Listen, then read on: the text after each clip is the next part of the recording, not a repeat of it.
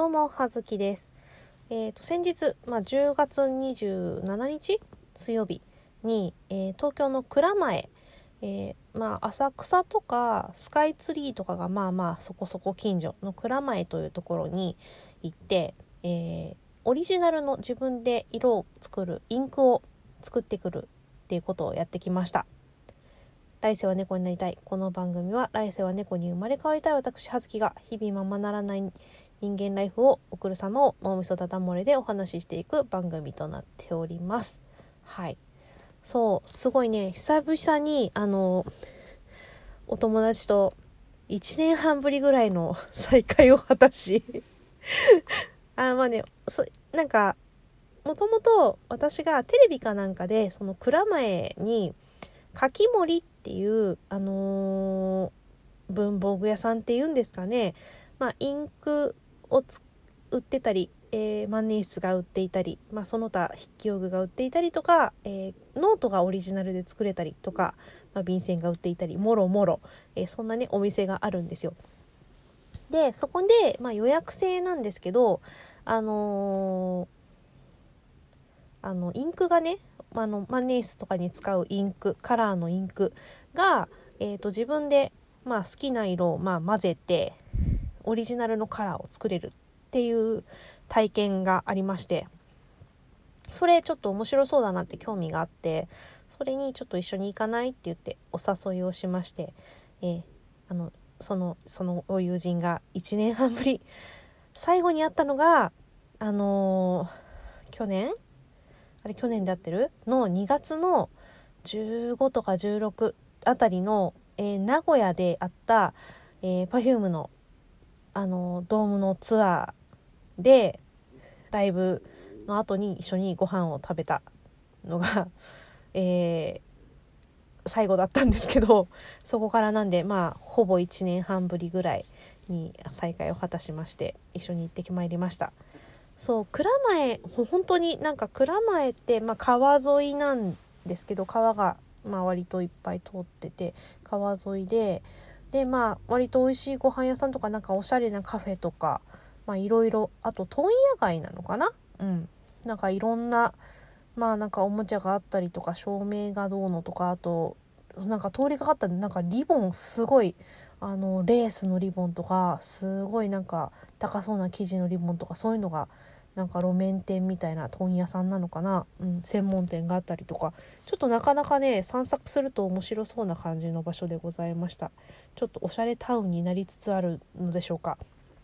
まあ、そこにあるかき森ってお店に行ってきたんですけどそこであのインクを作ってきました。えっ、とまあ予約制で1時間ぐらいですかね所要時間。所要時間1時間。でまあ最初にあのお店の方の注意点やこういう風にするんですよみたいな説明を受けて専用のカウンターに、まあ、いろんな色とりどりのインクがまあ青から、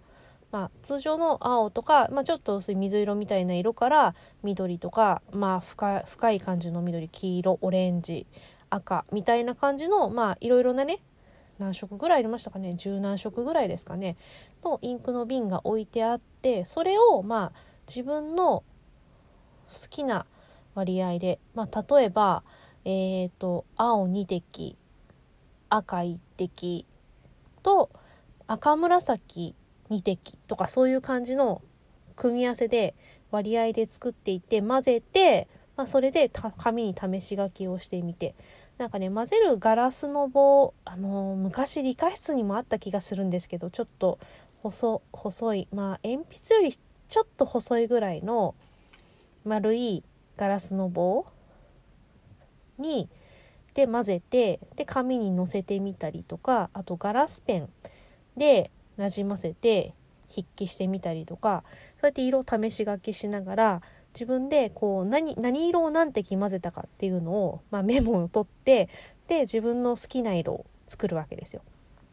で最終的にこの色に決めたっていうのをまあ最後にねあのお店の方に「これでお願いします」って言ってお願いすると、まあ、お店の方がそのあのレシピ何を何色を何滴混ぜたかっていうレシピをもとに、えー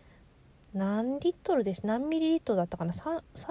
33だったかなちょっと後であのリンク貼っときますがの、まあ、瓶に1本の瓶にその同じ色を調合して作ってくれるですね。でなんでその体験も込みで瓶1本で3000円かな？かなんかだったでしょうか。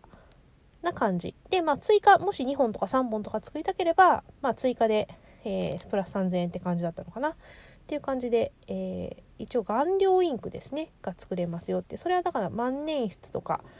えー、そういうので、あの使えるインクですよっていうのを作ってきました。まあね、私万年筆は持ってないんですけど、いや、昔持ってたけど、万年筆って、あのまめにね、使わない、日常的に使っていかないと、インク固まっちゃうんですよね。で、書けなくなってしまったりとか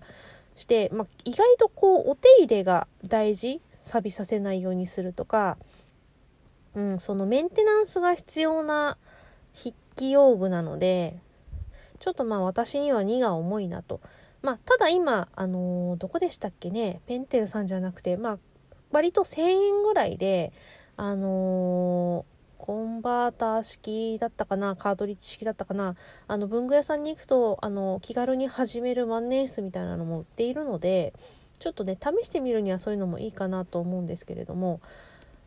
割とねスケルトンな体あの体じゃないスケルトンなボディボディ一緒ですよね。あのペンの本体ねキャップとかあと軸とかね色を選べてなんか可愛いのが売っているのでまあ文具屋さんでちょっと興味のある方見てみるといいかなと思うんですけど。まあそういう感じで入門編のあの万年筆とかまあ最近いろいろ売ってたりはするんですが、まあ、言うてね結構その日常的にそれを使っていってこそっていう感じのものなので、まあ、ちょっと私には2が重いかなと思い私はもともとガラスペンは持っているので、まあ、それで使えばいいかなと思ったんですが、まあ、インクをね結局私はあの紫を作ろうって思っていてあの赤すぎず青すぎずいい感じの紫って意外とね紫ってねいい色難しいんですよね。なんかちょっとこれ赤寄りだなとかちょっとこれ青すぎるなとかねいろいろあるのでねなんか透明感のありつつ、まあ、ちょっと青寄りだけど青すぎない鮮やかな紫が作りたくて行って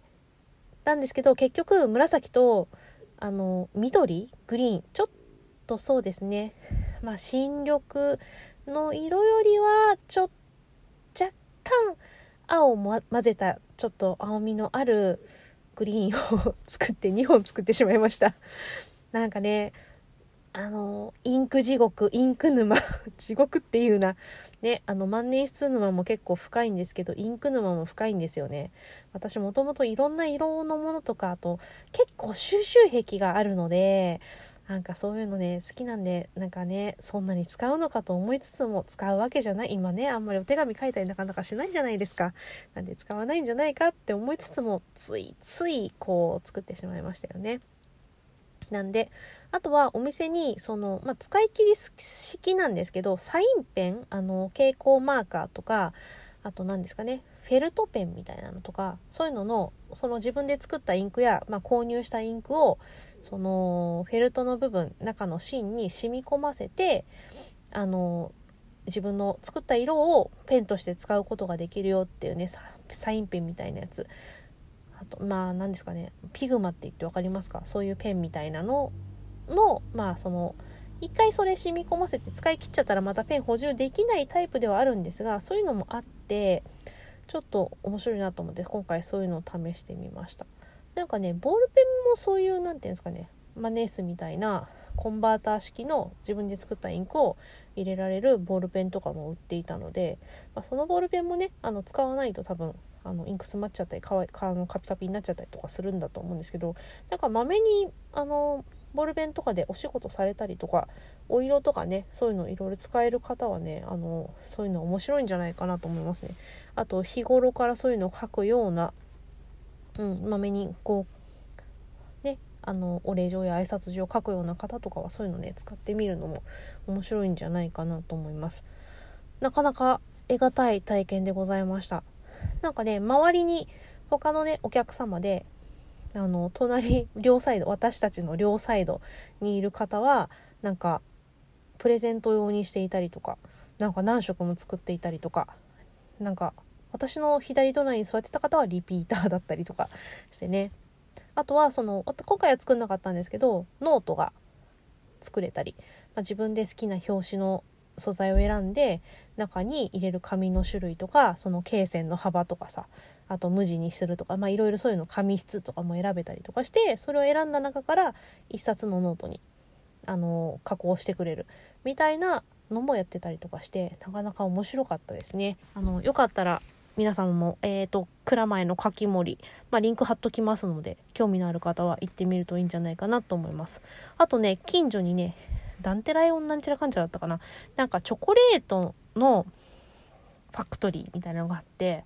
ちょっとそこであの高級なチョコレート菓子を食べつつお茶をしたりとか、えーと川沿いの